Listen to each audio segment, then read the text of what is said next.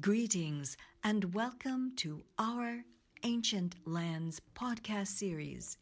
We strive to bring education, inspiration, and honor to all our ancient lands, cultures, and relatives on sacred Mother Earth. There are many among us who are living examples on this earth walk of balance and wellness, who carry their ancestors within their daily, ordinary lives, and who affect all of creation in a very good way. We are honored to share them here with you on our Ancient Lands podcast. Thank you for listening. Opuntoish. Many blessings at the height of the summer season. Indeed, it is that time when the season, or what Scott Frazier would say, the pulse, reminds us to reflect on our blessings. During this time of the year, we can truly see the fruits of our labors, and we can truly share them in gladness. My sharing of this gladness is a conversation with Elder Scott Frazier. Scott is indigenous to the Montana Plains regions. His people are both the Crow, or their original name, Absaroki, and I hope I pronounce it correctly. That's what I remember when I was in Montana, how it sounds, and Santee Sioux. Scott is a knowledge keeper and has supported the sustainability of his culture, especially the practice of the Sundance ceremony, for most of his life. He is also the founder of the nonprofit organization Project Indigenous. Scott has established a long-enduring relationship with Yellowstone Parks as an advocate for the bison and the wolves, doing ceremony for them in Yellowstone, as well as many collaborations with the Park Center. He has traveled the world educating as an advocate for planet Earth and the environment. In addition, he is also an artist and scholar. I met Scott early on when I began my master's program at Montana State University in Bozeman, Montana. I've had him many times as a guest speaker during the classes I instructed there. I respect and admire Scott greatly for who he is and what he stands for, as well as his upfront honesty and integrity. We start out our conversation in this podcast reflecting on Scott's work in the early years of his Sundance ceremonies. From there, our conversation touches on art, religion, the planet, Indian people, identity, etc. Welcome to our Ancient Lands Musings with Elder Scott Frazier. See how you deal with non-Indians, unfamiliar. Hearts were in the right place. Everybody, they did what was called upon them. They might have done it in sort of a goofy way, but they met their challenges, and I would say our band, I would say they experienced something. I don't know what they experienced. That wasn't my job. My job was just basically to be challenged and not discriminate and, interpret what's happening for the moment. And that was fairly difficult most of the time. A lot of the people who came, they had not only identity problems, but they generally had father issues, and then those issues they took out on me because I was the leader person, instigator. Mm-hmm. But we did our jobs. We may have had our personalities. We all have our personalities. Some of the things now, as I look back, those lines are blurred, whether or not somebody really violated Indian protocol, native protocol. Or did they just open up a door for me to visit something, a new approach? If you take the world right now and have an event. I think people are just going to face the reality that they need to go one-on-one with what they think is the creator. Mm-hmm. And, you know, stop all this nonsense about symbols and stuff. They just need to get into one-to-one and rejoice in that relationship. Instead of, you know, so often, you know, people throughout my life, I was put into Christianity when I was a baby, and I didn't have a choice. Right.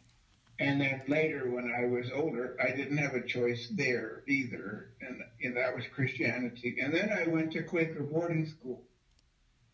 So, you know, you get all these different philosophies, but one of the philosophies was, treat each other good. Mm-hmm. That was one of the major philosophies. Mm-hmm. I think some of these major religions, not only the Native Americans, I think everybody's getting challenged on treatment, you know, of each other. If not, they're being exposed on poor treatment of each other. Right. And some of this, to me, you know, the Native people, like down here where I live, the Native people, they're doing their ceremonies, they're doing their customs, and they need to be left alone. You know, let them do their things, and it's going to help. All it's going to do is help. What we have forgotten in colonizing, what we have forgotten is our relationship to our planet, you know, to our environment, you know, to the pulse of our environment, to the pulse of the earth, the pulse of the universe.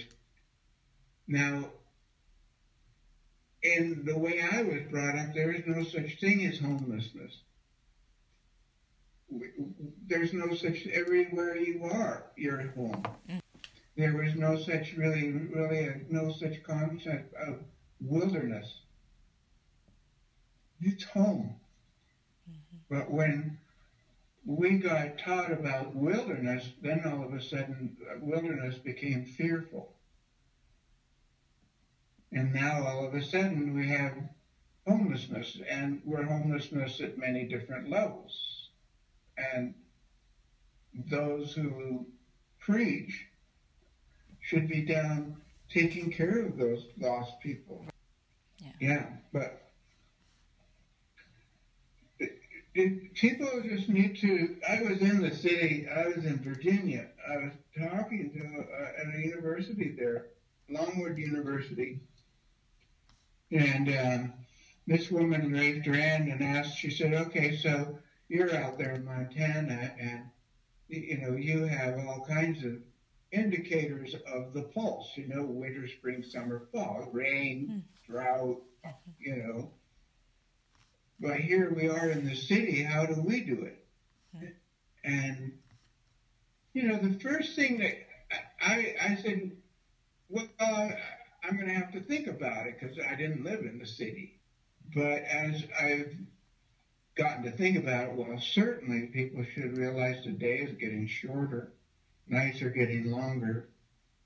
Nights are getting shorter and days are getting longer. That should show them the pulse.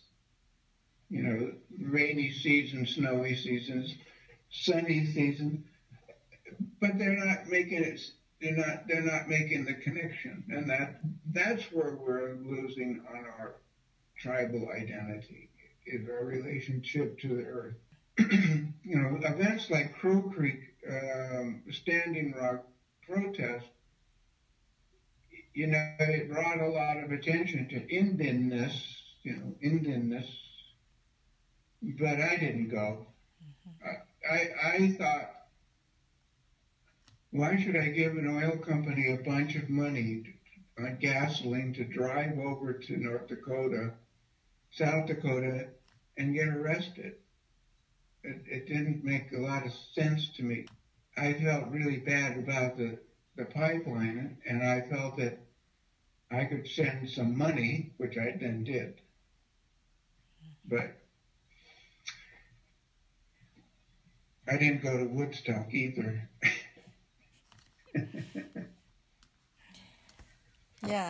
Yeah. Well, it gets a little convoluted. I was just, on my last podcast, I was talking to Michael Lane, who I had interviewed, and he said that there was a thing that happened that was internal, well, outside internal. So whenever somebody has an idea of what they want to do to advocate for something, there's always another group that wants to come in, and then people start having problems. So there was an incident where somebody came in and said, well, we don't traditionally do things this way, and, you know, started creating rules. So there's always some kind of outside dissension that comes when you have, and then it becomes internal, when you have these big, huge congregation of folks.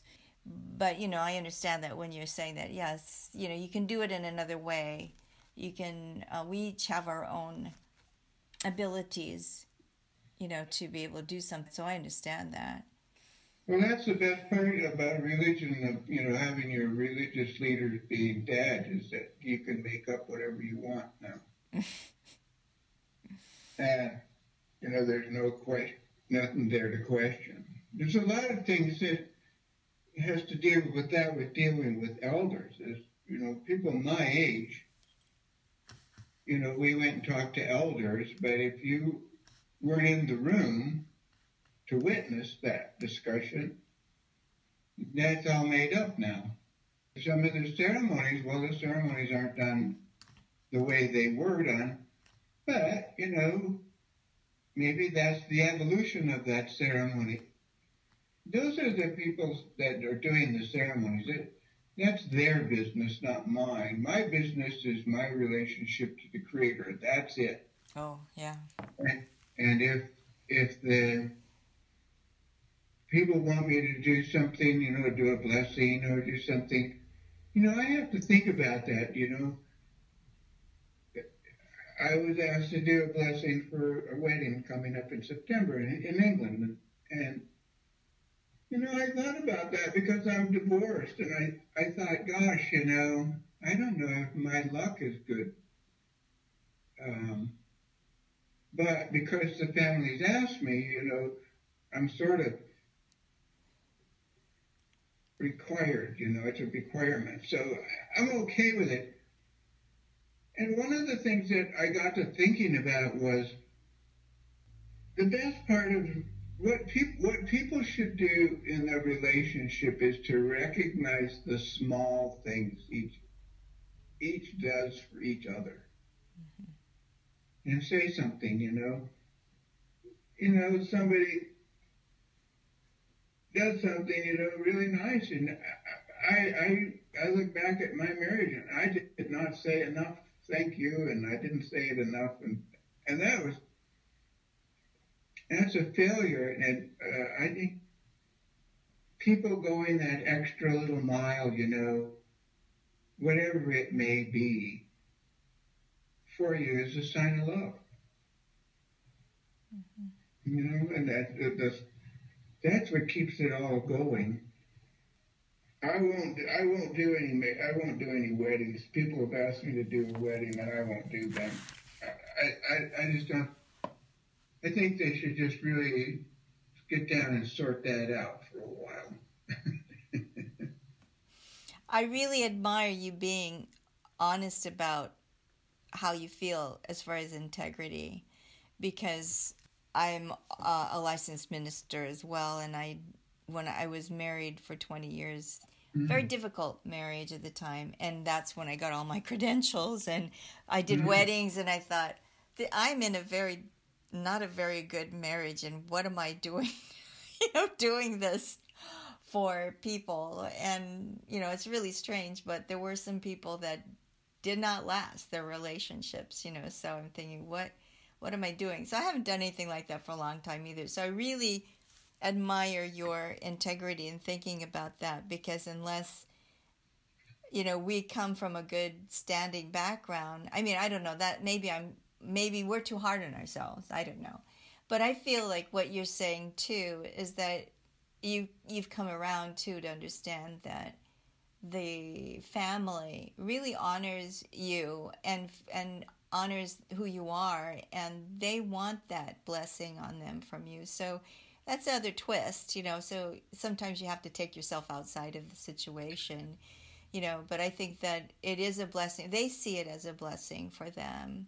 And yeah, so, and I've had people comment, they you know, have a feather and they'll say, "Could you bless this feather?" And I'm like, I don't think I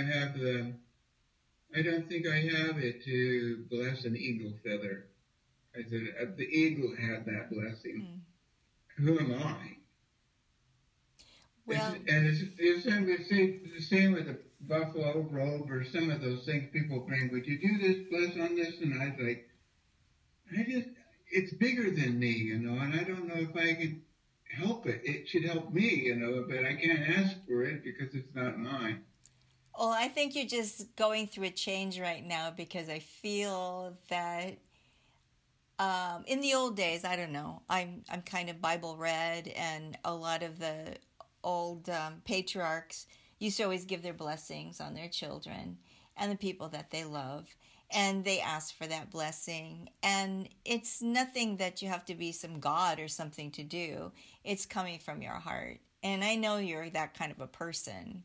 I think you're just questioning a lot of yourself right now. That's all. But I think that all the way around it, you've got what people actually want, and that is just to bestow your energy towards them, your spirit.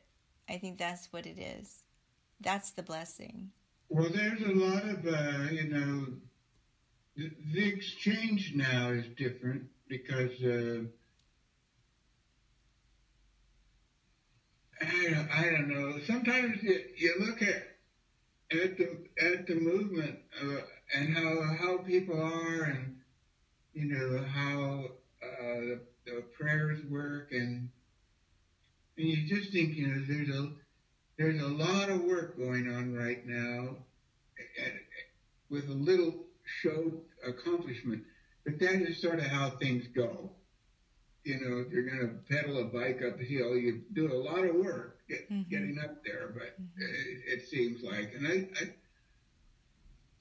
I think people some are, well, let me say this about natives.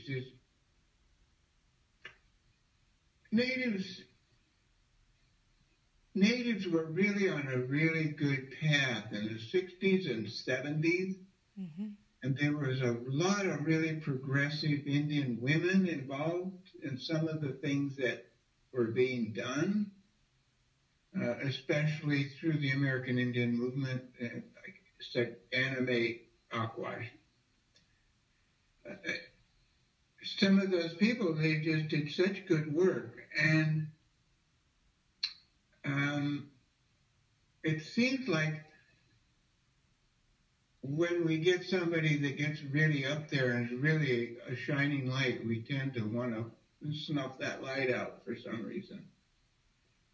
And I think in the 80s and 90s, we sort of kind of went backwards a little bit. Now, I think where we are now, because I'm from the artists, you know, community, I see native people who are, you know, they're not going to take it. They're going to be demanding a price. They're going to want that price, and they're standing up for themselves. They didn't do that 30 years ago.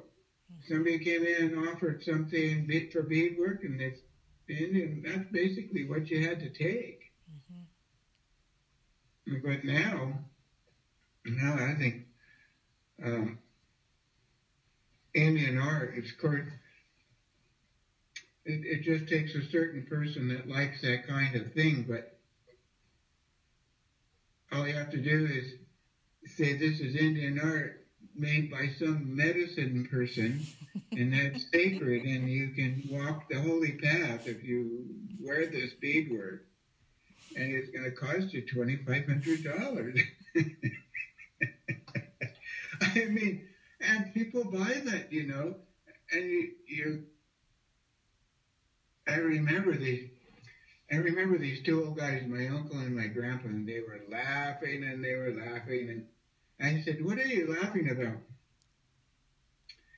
And they said this guy came and interviewed them, and they were telling these stories, and they were having such a fun time with this guy and making all of these stories up. And that guy turned around and wrote a book and put all those stories in there as factual. And that's what happens. Mm. You know, it may be funny at the time, but it doesn't turn out to be so funny. You got to watch what you say. Well, I don't know. I kind of look at what you were talking about with the $2,500, you know, beaded piece of work. And I remember when I was in Scotland and I was in this shop, and they had all these different rune kits, and some of them were, you know, manufactured with stones and stuff. And I thought, well, if I wanted to get something that's from this shop, what would I do? And I spent a little bit more. It was like $35 as opposed to $12, you know, on this rune master that did tree branch stuff instead, which was a, you know, probably, I don't know if it was less expensive or anything, but I felt I wanted something from a person that was there. And I felt like, okay, I was willing to spend a few more bucks more than that other. The thing is it authentic that the medicine person made the necklace or not? They could have said something. That's something that somebody wants to have, something that was handmade by a person from there. But I guess it's kind of a respectful thing. I wouldn't want to go traveling and buying in a gift shop things that were Native American but made in China, and you find that all over the place. So, but I'm glad that what you said is as happening, that Native people are starting to ask for what they're worth, because a lot of the hand goods that they make are traditional practices, I mean, of just harvesting their materials. You don't just buy them in the store. You know, a lot of things are harvested and worked on. Like in the Dakotas, I mean, still people do quill work. That's not easy stuff. You know, when you're actually dyeing that quill work and working that's, people don't understand the process. So that's beautiful that they're getting some money for, I hope, you know, some people are. Yeah, you never get enough for quill work, a lot of work on quill work. Yes. You know, it's time-consuming, and but, you know, I was doing a show up at Old Faithful. We did the first Native American art market at Old Faithful last month. Oh, wow. And, you know, I was looking at, you know, who comes into Yellowstone, who comes into Old Faithful Lodge? We're right in the lodge. Mm-hmm. You know, a bunch of tables. Mm-hmm. And I was, like, looking at, watching these, and I was thinking about, you know, here are these families with little kids. Mm-hmm. They go in the gift shop, you know, and a lot of people didn't have money, a lot of money. The economy is not as in good a shape as people say. That's just marketing. And so they were coming and they were buying something. And I remember, you know, my dad taking me to Crater Lake in Oregon. Mm-hmm. And he bought me a knife with a beaded knife sheath, clearly made in Hong Kong. But it wasn't the point. The point was I got it from my dad at Crater Lake during this trip. That's the memory. Mm-hmm. And so, you know, for marketing process purposes, here's a design. Well, most of us are artists, so we steal from each other all the time. What? You know, who makes a beaded earring? You know, I see a design, I'm going to make that earring. If I could. Mm-hmm. But, you know, seeing some of the art now that's coming out, say, fine artists, you know, painters and jewelers, you know, these are non-traditional art forms, fine art. Mm-hmm. And so, you know, the natives are really succeeding in those areas, and fashion, because we had a fashion show at Old Faithful. Oh, wow. And so I think there were 2 or 3 women that were showing their fashions. And so it was really interesting to see, you know, that Native people have stepped in. And one of the women at this fashion show, she had done a fashion week in Paris with her Wonderful. With her thing. Wonderful. Now, why isn't that getting out? Mm. You know, those are successes.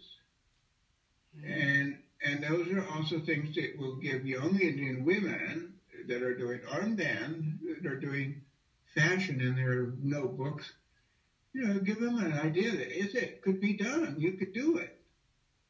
And doing it with your own integrity, honoring your culture, because obviously it makes her different as well, standing out. Yeah, that's where, you know, artists, we bend the rules quite a bit.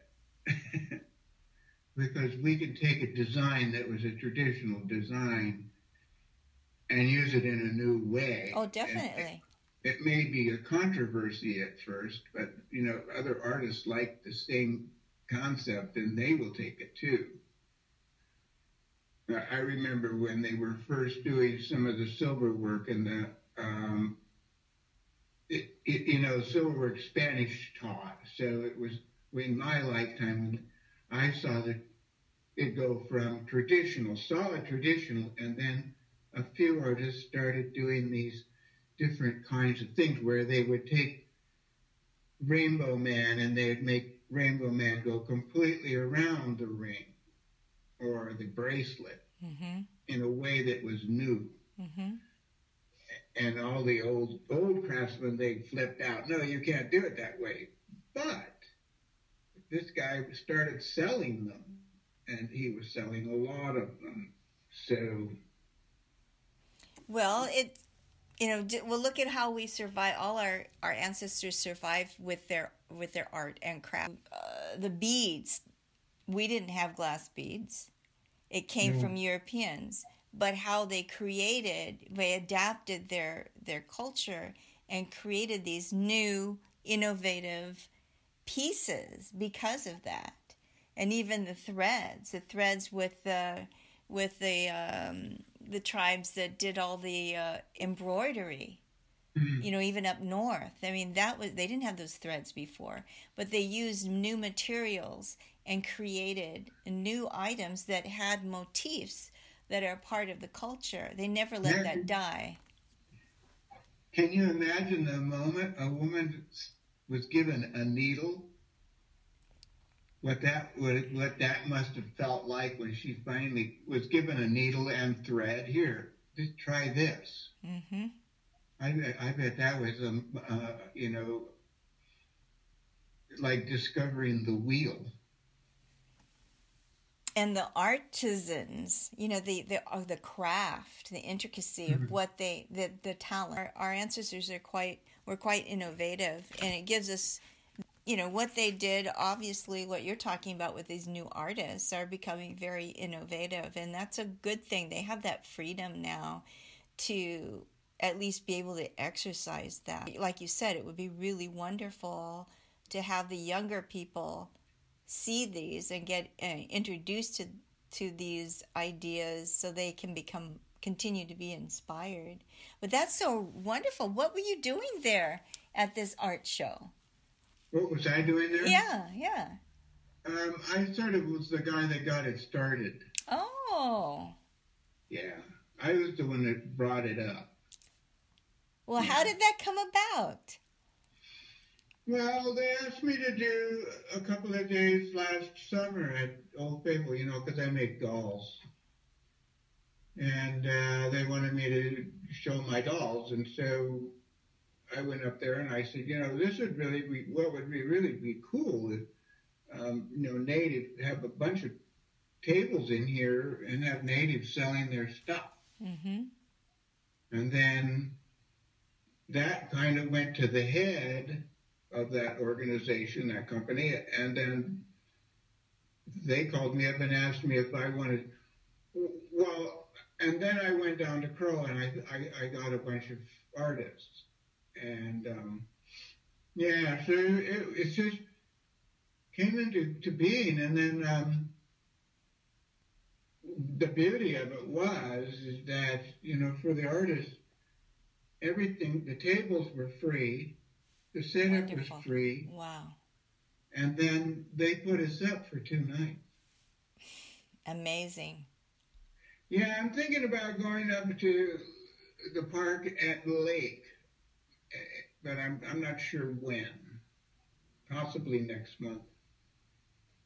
It's really good to do business in the park because that group, you know, they're connected to all of the national parks. So do you have a doll that is online or something that people can see what they look like or what you do? Do you have a shop? Well, you know, I did. I did have a Facebook page for dolls, and then I took that down because, you know, I do a series of dolls, and then I take their picture. Well, when those are gone, they're gone. Mm-hmm. So I have, I really don't have anything available. A museum in Wyoming, they took all the ones from last winter. So I don't really have any dolls right now. I'll start making them in October. I'll have them probably, I'll put a Facebook online thing probably in October, November. Mm-hmm. Yeah. Could you explain what they're like? Well, I'll go get one. Okay, good. I didn't want to impose, but thank you. Yeah, so I've been making these about 30 years. So this guy, he has ribbons. Ah, yeah. He was best of class. First place. Wow. What's he made out of? So that's elk hide. Yeah. It has a breastplate. What's the hair out of? That's real hair. From? Wig. From a human hair. That is so cool. So I'll go get a girl, a plain, I don't know if I call them a plain Jane. So this is a little girl. Oh, a little girl, yes. With the hair of the, wow. Very beautiful. I generally sell them, you know, they run anywhere from $225 and up. You know, there's a couple of them I would sell, you know, over $1,000. I wouldn't let them go for less. But I made maybe $250 wow. to $300. Yes, well, they're all obviously one of a kind. What inspired you to do them? My mother was a really good bead worker, and so she would do shows, mm-hmm. and so I sort of had tried to figure out something I could do so I could spend time with them, you know. So I was in Montana, they were in Arizona. Oh, okay. And then we would meet someplace and we'd do a show together. Oh, how wonderful! I couldn't come up with an idea of what I could do. What could I make? What would I like to make? And I just had, you know, I had a dream, and then I thought of a doll that we had in our family that was my grandfather's grandmother's doll. And I looked at it and I thought, I could make that. I mean, I couldn't make exactly that, but I could make that. And so then, because I was in the, hair business, I knew how to get hair. And that's really what set it apart at first was, those were the only dolls that had really human hair. Mm-hmm.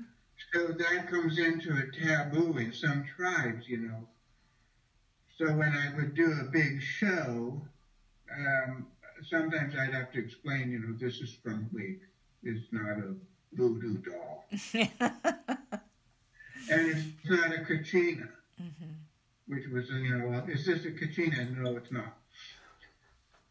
Is it a representative of any tribe? And I know because I did not copy any beadwork design out of any photograph, mm-hmm. out of respect for all the tribes. Mm-hmm. This is kind of a Plains Indian style. Right, right. But it's not a tribe. There's nobody. Mm-hmm. Yeah. Mm-hmm. So those were sort of the dilemmas that I had to come up with, and face at the beginning. But there was no artist that was just doing dolls.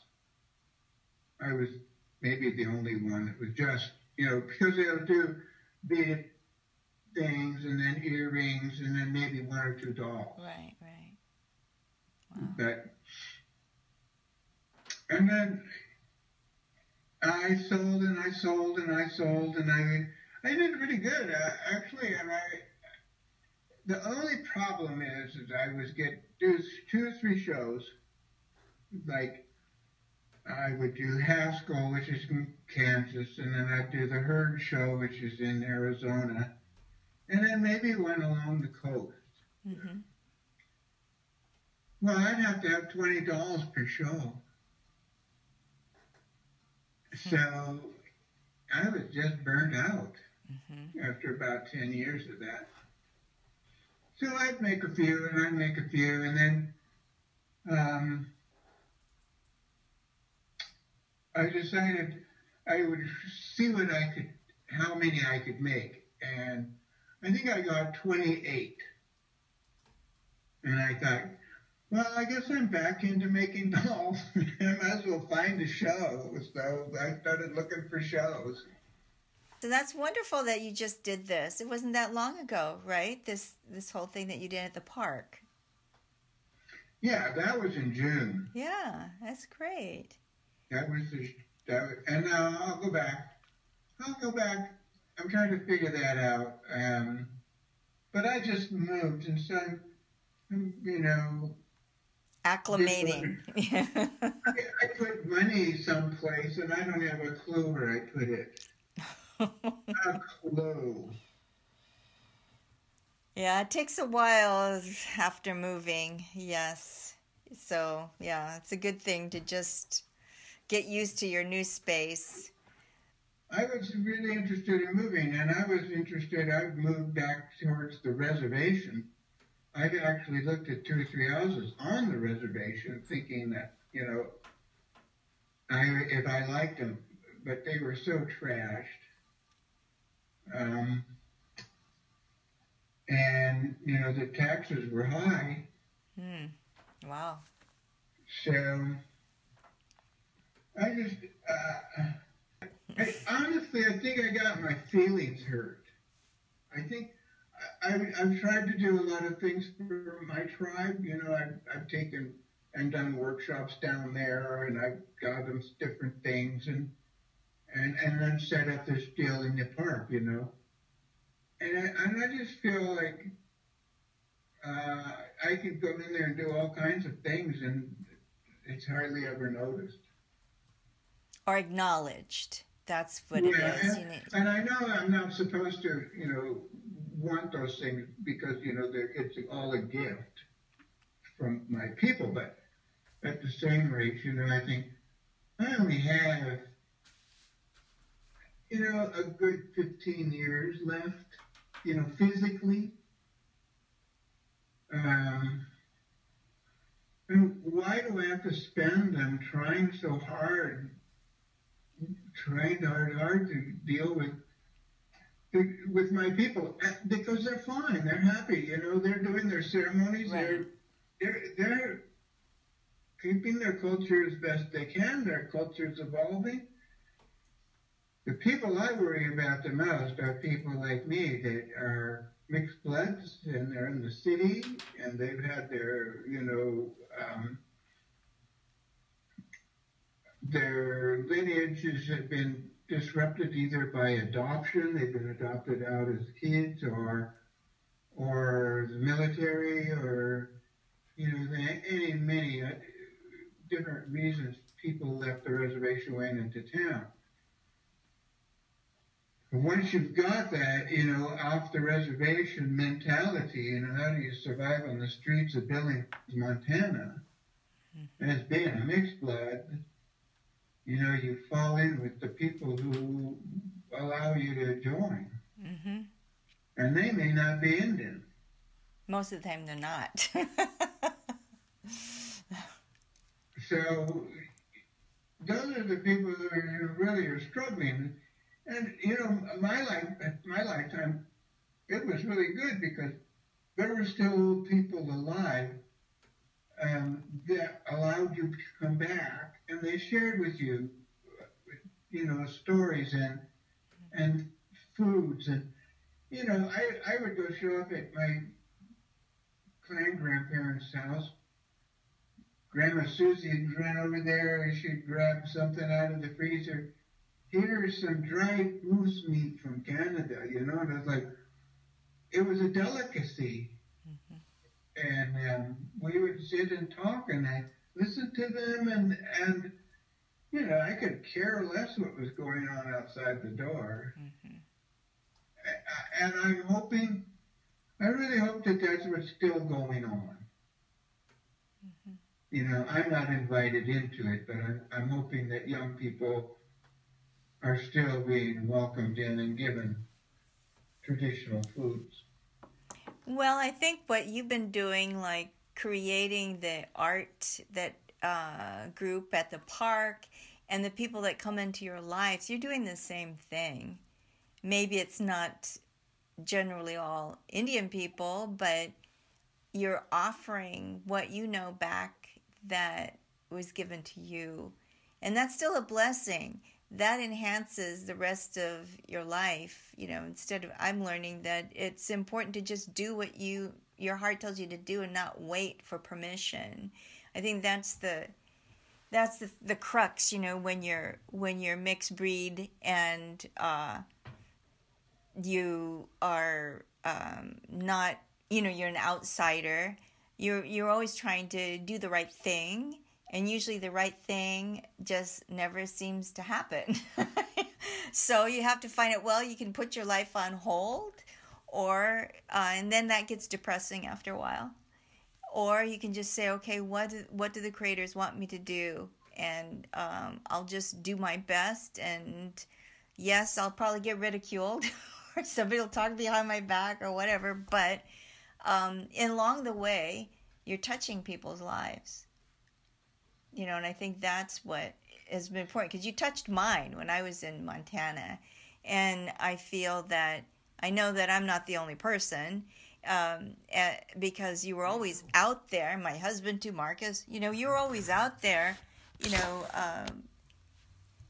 being there for people. And that's another thing I wanted to ask you is what got you out there talking to people and being with the community? Well, there's a time to be out, and then there's a time to withdraw. You know, and there's a time when you're to be in the people, and the people are to draw off you, and then there's a time for you to withdraw and mm-hmm. and reflect on that experience. And so those days are past, and I'm in the reflection time, and the reflection is really important because mm-hmm. So many lessons were taught, and you know, so many times you see yourself like a fish going for a fly, you know, out of the water and splashing back, you know, and you're like, I went for that again, you know, I did it again. It's a beautiful life. I've had a wonderful experience. I can't say I've enjoyed much of it, and I have gotten very mad and depressed. But you know, I know what the face of depression is, and when I see it in the crowd, I go to try to touch that person. Mm-hmm. Why do I did it? Why I was there? I was in places I had no business being, with no credentials being, but I was there because I was supposed to be there for some reason. Mm-hmm. And, oh, gosh. We will now take a short break for our sponsor, Anchor, and return shortly. Welcome back to Ancient Lands as we continue with our guest, Scott Frazier. I remember, well, one of the experiences I had, because I had so many, there were so many blessings, but I was asked by Nestle Water, Budapest. Mm. This is Nestle Water Hungary, not Nestle Water for, you know, USA. Because I was teaching about water, and our organization had a connection with Nestle Water. Oh. And so I was asked to go to Budapest. And I was just like, I was sitting in a room in Parliament, mind you, in Budapest, with all of these dignitaries and all of these huge, and the cameras. And they were asking me, you know, scientific stuff. And it was over my head, clearly over my head. And I was telling them, you know, that, you know, bottles of water and the plastic needs to be addressed. And just then I said, and I would like to give a gift to the whatchamacallit. It wasn't the prime minister, it was somebody like that. And I had a necktie that had a buffalo on it and an eagle and stuff. So I took my necktie and I said, I want to give you this gift. And the place went nuts. And he took his tie off and gave it to me. That went on the 6 o'clock news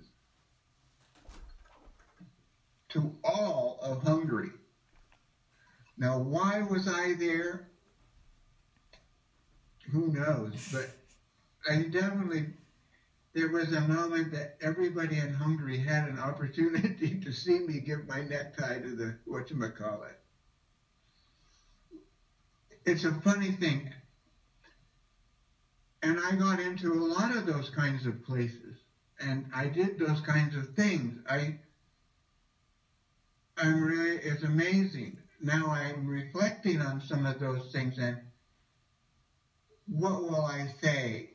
What will I say that will be the most meaningful for the most amount of people? How can my next whatever delivery, my next speech, how can it impact and help more people? How can I do that? And that's sort of where I'm going. Well, I remember the last time when we were in Montana, I think towards the end of the jaunt there, I remember you were going to Russia.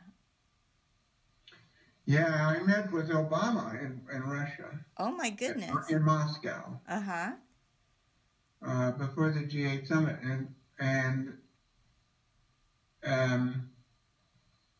yeah, that was very stressful. But what was happening was Well, two things, two pieces of message that I wanted to give them that I didn't know I was going to do. But one was,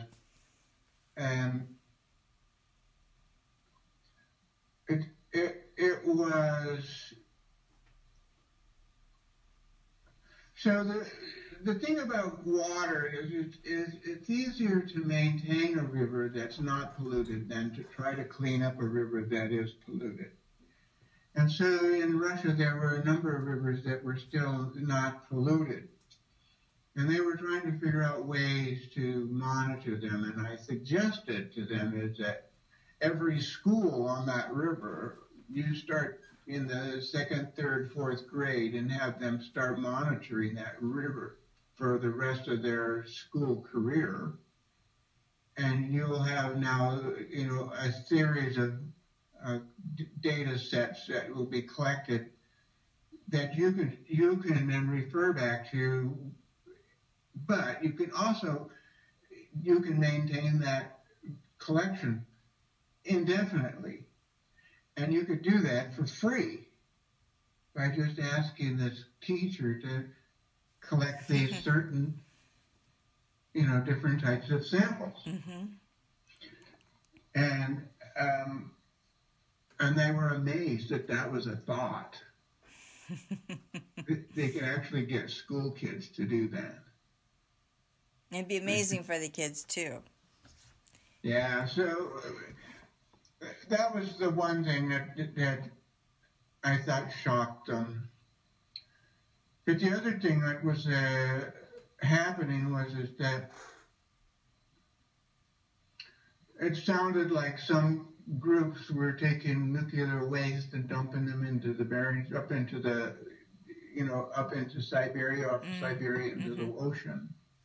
And those were then coming into the indigenous communities, and the indigenous communities were having high rates of cavities and cancer. Mm-hmm. And so Putin was just, you know, go in there and take the survivors and ship them off to St. Petersburg. And so, you know, my comment was, you've just killed a culture. You know, you need to keep those people together. Mm-hmm. So I was out on a limb there, but, you know, trying to get people I was trying to give a voice to Native people, but I was pretty well frightened the whole time. Well, that was amazing that you said that, because, I mean, that's exactly what happened to the people in South America. You know, they shipped them into the cities. So, wow, it's happening well, we know that. So to put you on the line, speaking of water, I was just thinking about it, because we have, there's a whole thing about removing the dams across. Yes. And I was wondering what you thought about that, because there's huge issues up here with the Klamath coming down from Klamath Falls and going into the ocean. And there are people that are all for it, environmentalists, and then there's a lot of people that are not. And there are both sides of the story actually sound quite interesting. And so I wanted to ask you if you had any thoughts on that. Well, it is. The thoughts I would have, this administration would not implement. But if we had an administration that was interested in getting people to go and get to work, yeah, I would have them form CC groups such as, you know, out of Chicago or New York or some of these big cities where they could get these kids to come out and then take the dams down. You know, and get these kids, young people, these young professional students or whatever, opportunity to get out of their neighborhoods and then do something for the environment. I don't see any reason why. Most of those dams, their life expectancy, you know, was about 70 years because of the backspill and the sludge and all of that.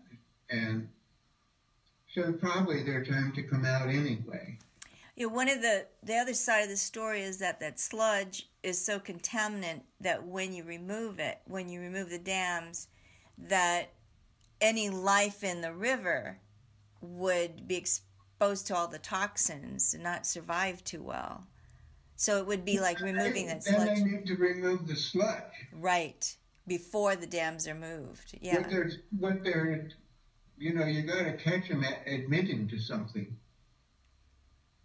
Sounds like they're admitting that sludge is bad news. Well, yeah, well, that's a good thing you caught it before it went downstream, so now get it out of there. And again, you're putting people to work. You've got to avoid, you know, the man camp concept, because, you know, that's very unhealthy. But you can put a bunch of people to work, especially young people, work off their student loan, you know, make opportunity. Instead of just saying, no, we can't do it, you know, get a bunch of young people in there that can do it, you know, come up with some ideas and do it. Let's implement it. Right, because the big thing is it's going to cost, you know, millions of dollars, but something like that you just brought up, that, yes, well, people can pay off their loans. Take away a few golf trips, you know. That would pay for that. The excuse of money and then what we put into war just doesn't work with me. Right. You know, we have, from the minute we got up, stood up, and, you know, got the club in our hand. You know, that's what we've done, and we haven't figured out an alternative. We are still the primal, you know, violence, and, you know, I understand getting pissed off. You know, I understand getting mad. It's when you close the fist, you know, it's when you actually make that next move. That one we shouldn't be doing. Mm-hmm. But I think if we got young people out of the cities and got them some fresh air, I think a lot of that violence would, you know, decrease. Yeah.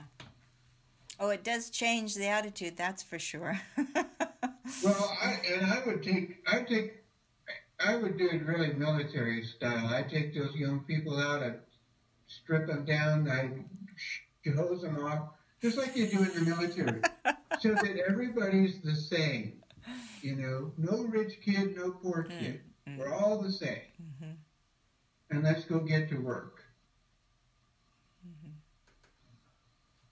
You know, I saw this picture of these little kids. They were probably 2, 3, 4 years old, and there was maybe 4 of them. And there was like a little girl, a little boy, and then a boy holding a flip-flop like it was an iPhone, and they were all smiling at it like they were getting a selfie. Ah.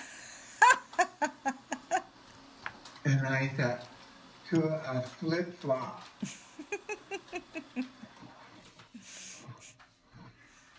Yeah, we had, you know, we had a great childhood. We got to go and see salmon. We were able to see all kinds of things.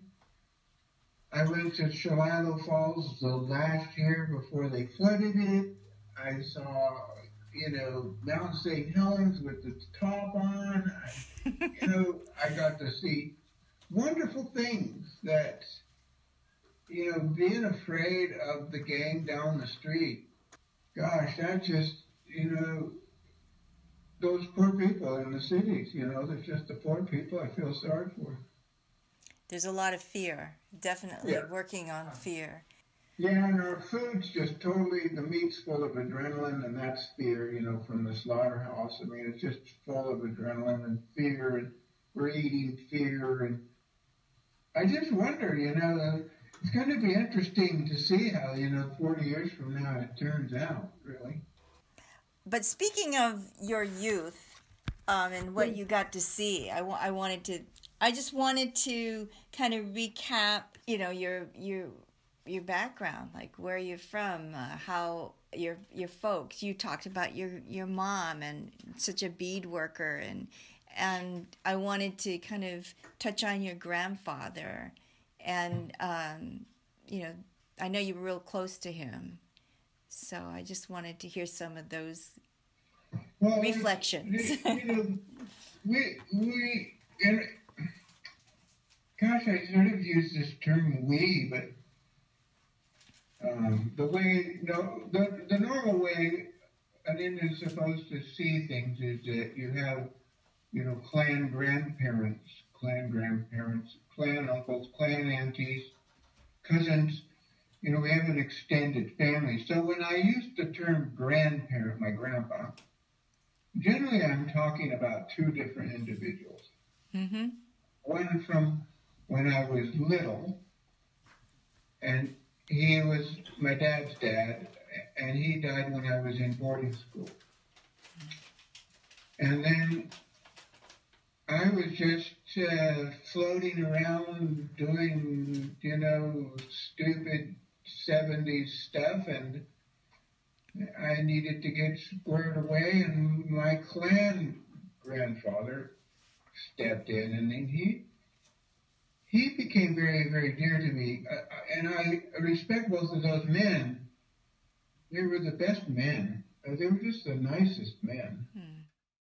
My dad's dad, my first grandfather, he was a full-blood Santee. He was one of the first Native American physicians. Wow. His grandfather was to be hung at Mankato. Abraham Lincoln pardoned him if he converted, so he converted. My grandpa's grandpa. My grandpa's father was then a minister. My grandfather's brothers were ministers. Ah. Because, you converted with the threat of being hung, you converted for generations generally.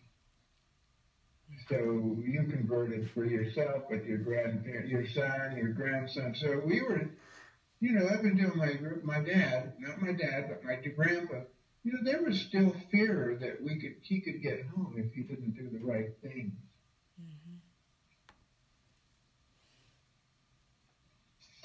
Mm-hmm. So he became a physician. So when I actually met him, he was an old man. He was really an old man, and I was a child, and so he would babysit us, my brother and I, and basically he would tell us stories and ask us to think about things, and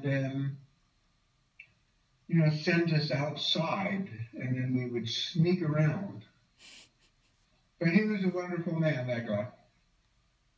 My dad was, he was a Marine, and he went to the Pacific during World War II, and I think that did him in, but then when he got home, they sent him to Korea, up to the Chosin Reservoir, and that was pretty much,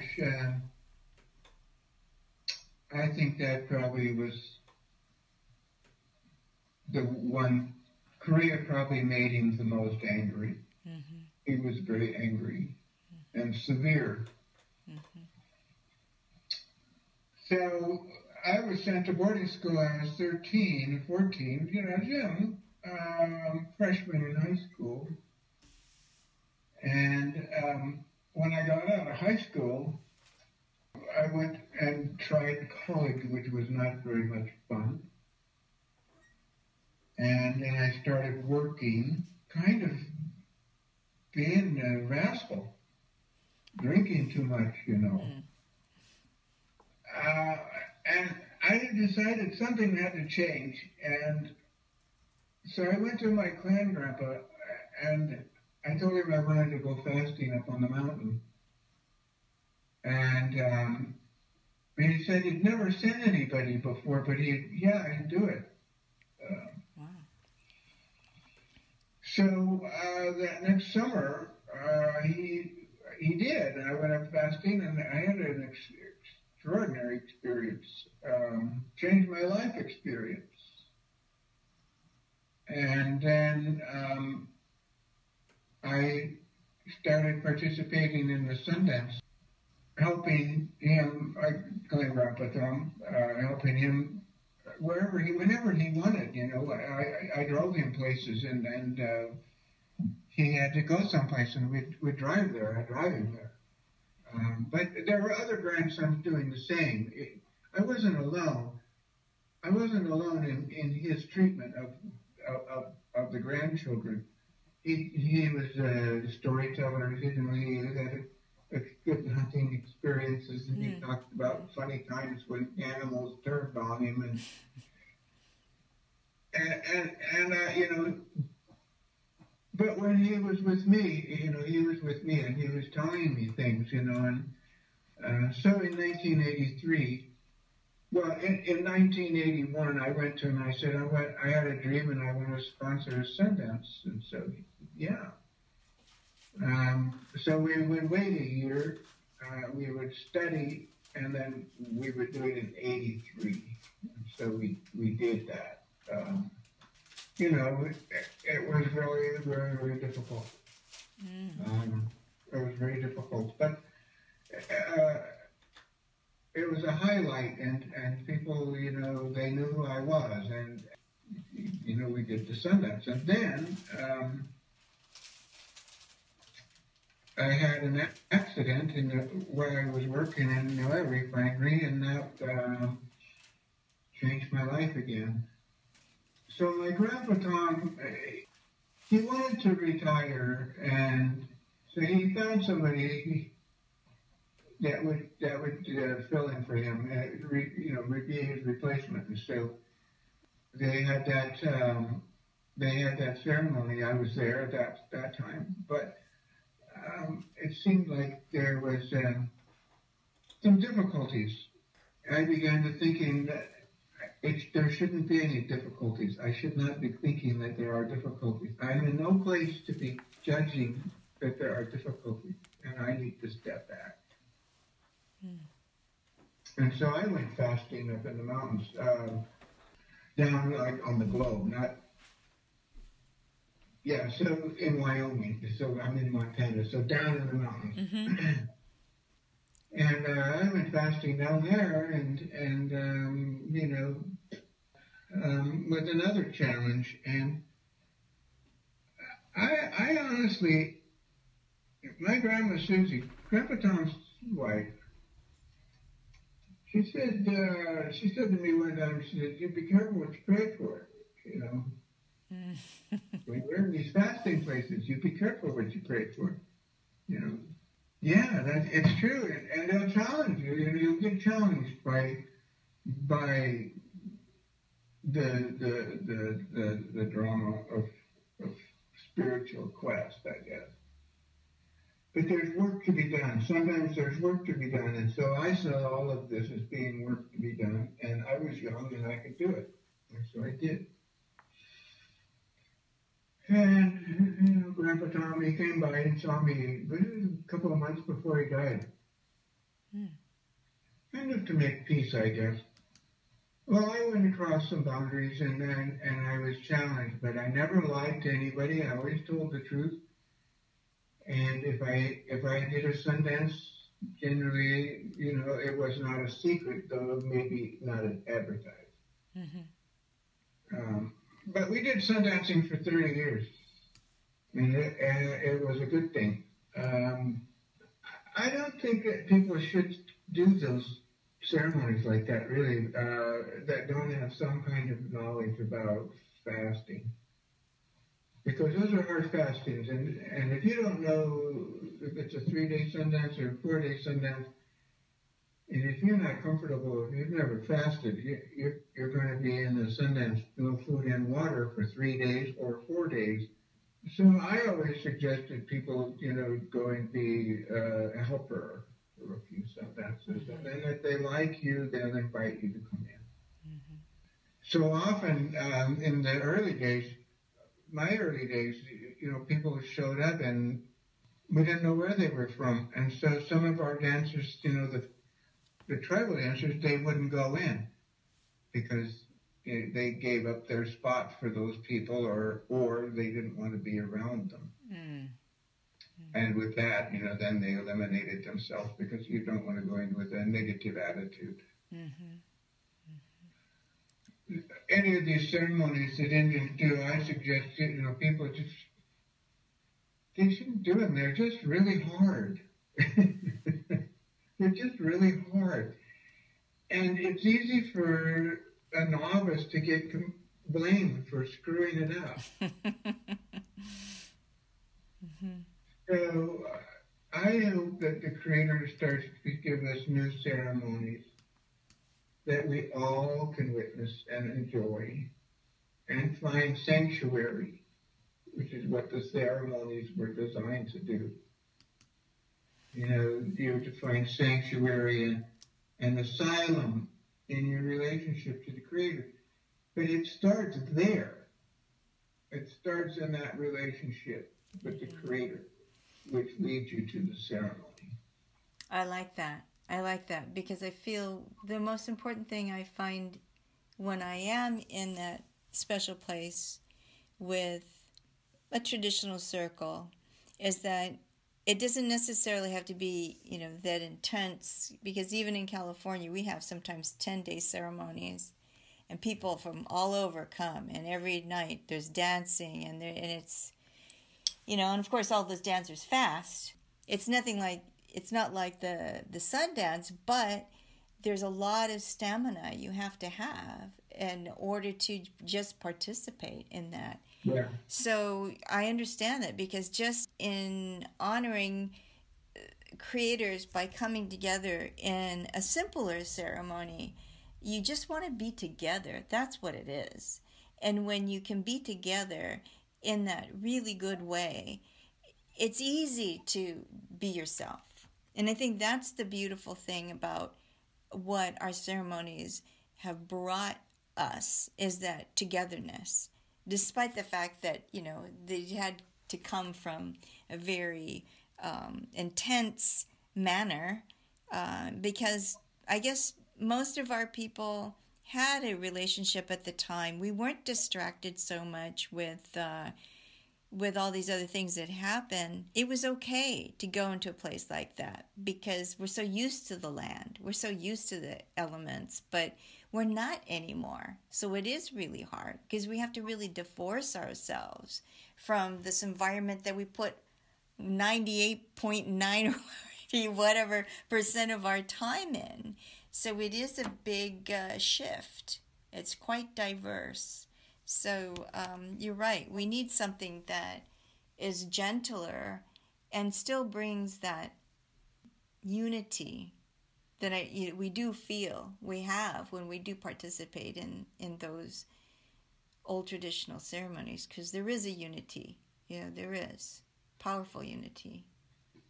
One of the things I like, I go to Quaker meetings, because it's just sitting and you know, it's silent. Mm-hmm. And the reason I like it is because, you know, the elements of ceremony, you know, to orchestrate the ceremony, you really have to have that connection, mm-hmm, to the pulse, mm-hmm, to know whether or not this is an audio ceremony. Is it visual? Are we going to pound? Are we going to drum? Are we going to chant? Are we going to sing? Or is it mournful? Is it happy? Is it rejoicing? You know, that is the orchestrate, you know, the conductor, mm-hmm, that facilitates that. We aren't all those things, you know. Mm-hmm. And so the beauty of a ceremony is that the conductor finds the elements to bring together, and those elements then do the ceremony, versus I'm going to do all of the parts. Right, I'm going to do Shakespeare, and I'm going to do all of the parts. Mm-hmm. Mm-hmm. Mm-hmm. So, you know, the idea is that ceremony, covenant, you know, is a good word. Ceremony is your personal covenant with your Creator. Mm-hmm. That's your traditional, personal thing, and we always call it your medicine. That's your medicine. That's your mm-hmm personal relationship. Mm-hmm. And that should be very private. That one, you should be protective of it and not give it up. because the next groups of religions are religions of slaves who are slaves to that religion, mm-hmm. or they have been enslaved, and this is a way to get out of the enslavement. Mm-hmm. Traditionally, Native American religion, it wasn't a religion of slaves. It was a religion of free human beings. Mm-hmm. And that's the piece that we need in what we're discussing, you know, is let the old religion, let the ceremonies be with those who know how to do the ceremonies and the communities that do the ceremonies. Let them be busy doing that. We should be busy making the connection to the Creator and figuring out how can we be inclusive, not try to be somebody who's, you know, being the conductor of an event horizon. What I'm getting at is that we as human beings, we think we're so lofty and that we can do a ceremony, and that I could get off an airplane and I could go over to our workshop and I could do a ceremony in beauty. It's the arrogance of the human being that thinks we're so pure and so enlightened. Every minute we are getting more enlightened. Mm-hmm. We are learning, and then we will learn enough that we will actually get to participate in death. Mm. Yeah. What we're seeing, you know, with the religions, you know, what we're seeing is a real challenge to the faithful. Are you going to continue to be a representative of that religion in that form of treating each other nicely and not being, you know, driven towards greed or such things, whatever? But we're being challenged, and that's shaking people, and they're getting challenged right down to the core. And those who are not are going to be watched. You know, we're all watching everything right now, and it's like, okay, you've got our attention now.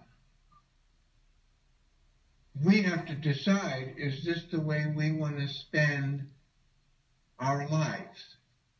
Watching the drama unfold in D.C. Is that how you want to spend your life? Or would you prefer being witnessing the pulse of the universe? You know, here's the thing. Which one do you want?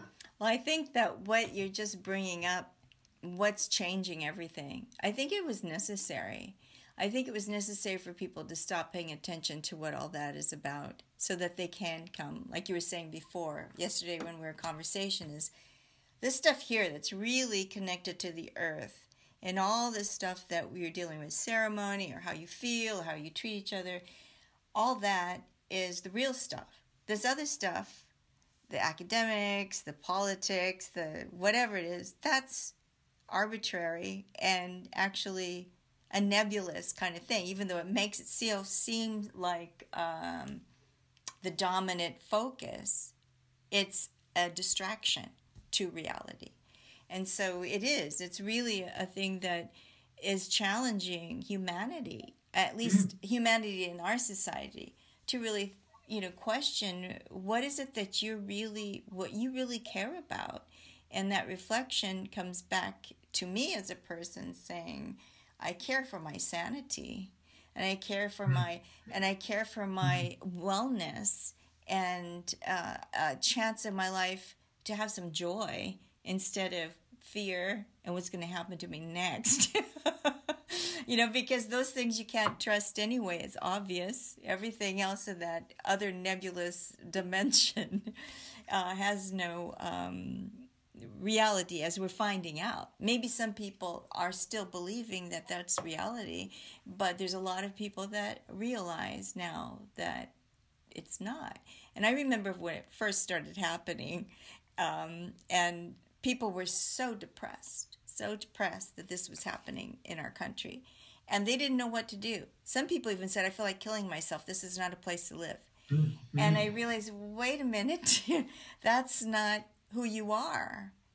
That's why we have to come back to ourselves. What can we do? We're very valuable people, every one of us, and people that really can see this reality are the ones that can reflect to others this reality. You know, and I think that that's why I honor you, because you have, despite the trials and the traumas that we all go through, and you're going through particularly right now, but the thing is, you have dedicated your life to the reality. And that is really what is the rock, is the real stuff in your life. And maybe, yes, there's been some adjustments in all of it. It always changes. Nothing is ever the same. But just like your talent with your dolls.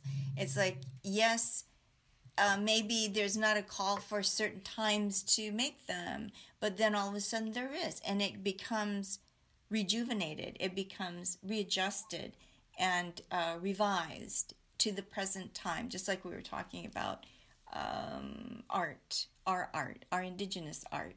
You know, it becomes evolved. It never stays the same. There's a link that connects us through the generations to whatever we hold on to as indigenous people. But we change and we hold on to that link, whatever that means to each individual one of us.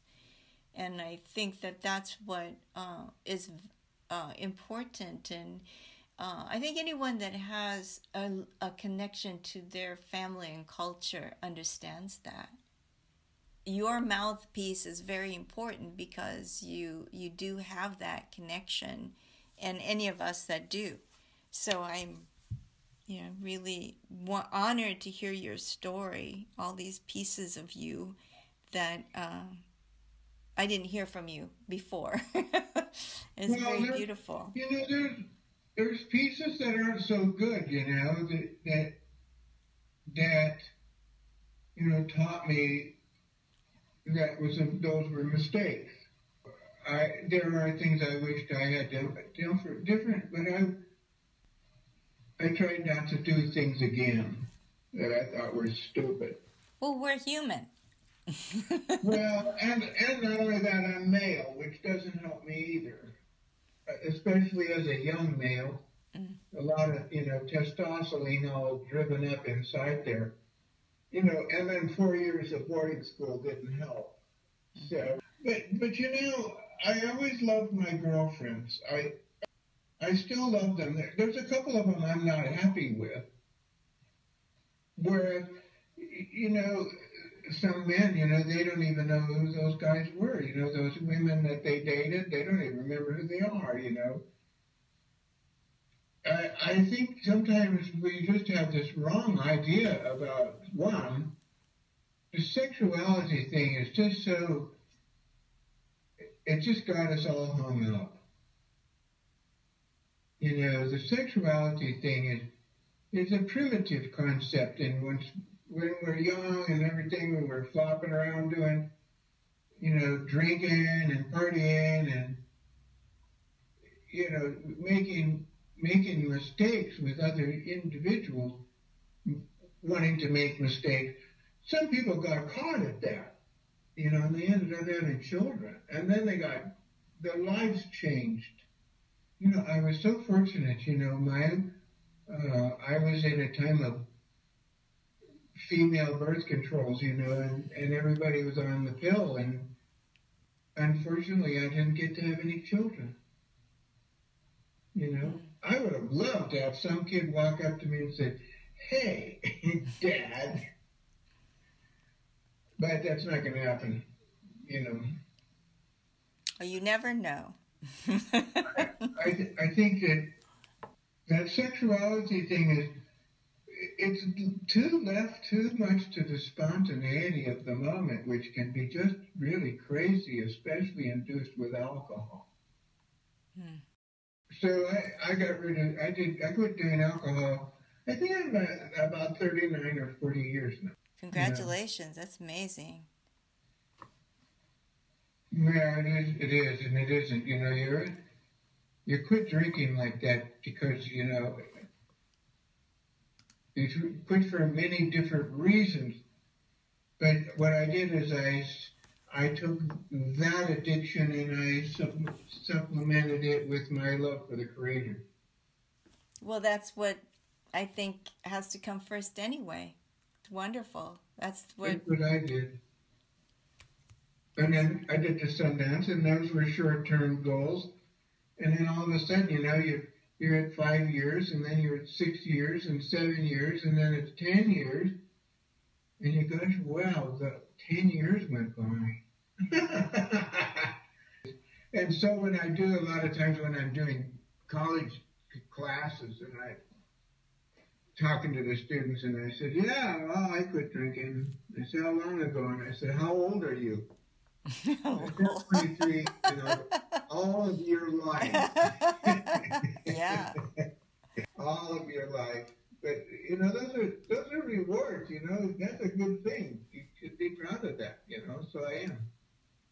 And that's something to be proud of, because it really does make a difference. I mean, even when you talk about being old, you know, older, I can speak for myself.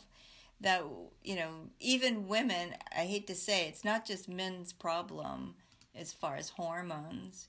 And women can be pretty out of it with the hormones. The beautiful thing for women is that they can evolve out of that.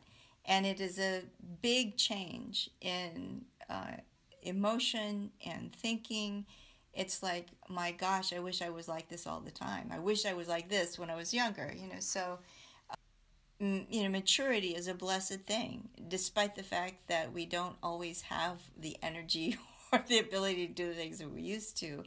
We have the wisdom, and so luckily for your students in the university, they can hear some of the things that you have to offer, and hopefully they take it and carry it with them.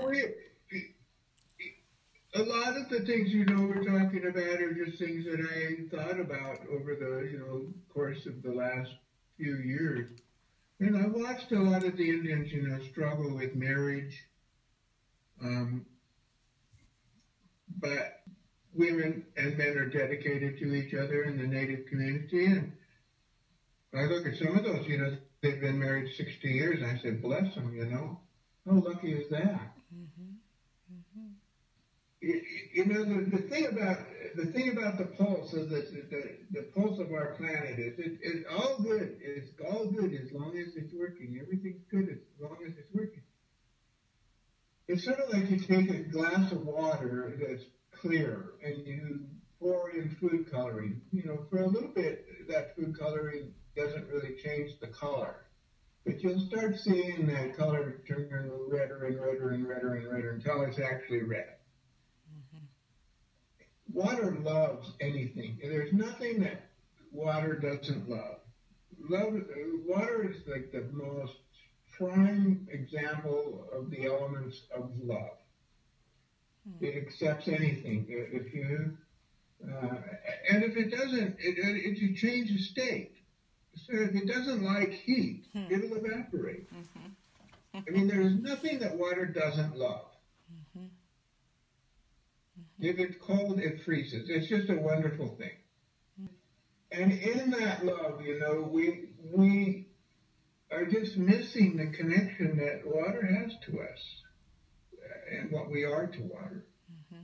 Thinking about some of these spaces and times, you know, that we have coming up, if we don't have good water, the planet will come to a point. And they refer to it in science, they refer to it as a tipping point. What we're not understanding is that it's our responsibility to keep this machine running properly. Because if it doesn't, then what happens in the universe is there will be a change. It's either a chemical change, a temperature change, but there will be a change. Mm-hmm. And that change will then causes our planet to stay in balance to the rest of the whole universe. It's in its place because it's in its place. And it's in its place is because it's doing what it's supposed to be doing. It's taken 60 million years to solidify into this moment that you and I are involved in. And what we've done so far is we've poked holes down in there and we've cracked it like peanut brittle, you know, with our drilling. What we're going to do is the planet is going to come to a moment and it's going to change. Just like the water changes color, it's going to change. And the question will be, is what we have as a physical condition be able to survive the change? Because it's going to be chemical, or it's going to be heat. It's going to be something to where we're going to have to adapt. And most of us, in our gentle beings, aren't capable of that kind of adaptation. And I don't want to sell doom and gloom. What I want to sell is that we are responsible to keep the machine running properly, and that's what we should be thinking about, so that it doesn't tip. Right. And every level of our lives, really. So, yes. Regardless, it's been a pleasure. I really am grateful for this, so thank you so much. Thank you for joining our visit with Indigenous Elder Scott Frazier. Please contact us and or subscribe to our Ancient Lands podcast for further information and scheduled events regarding Scott and other knowledge keepers, advocates, and artists.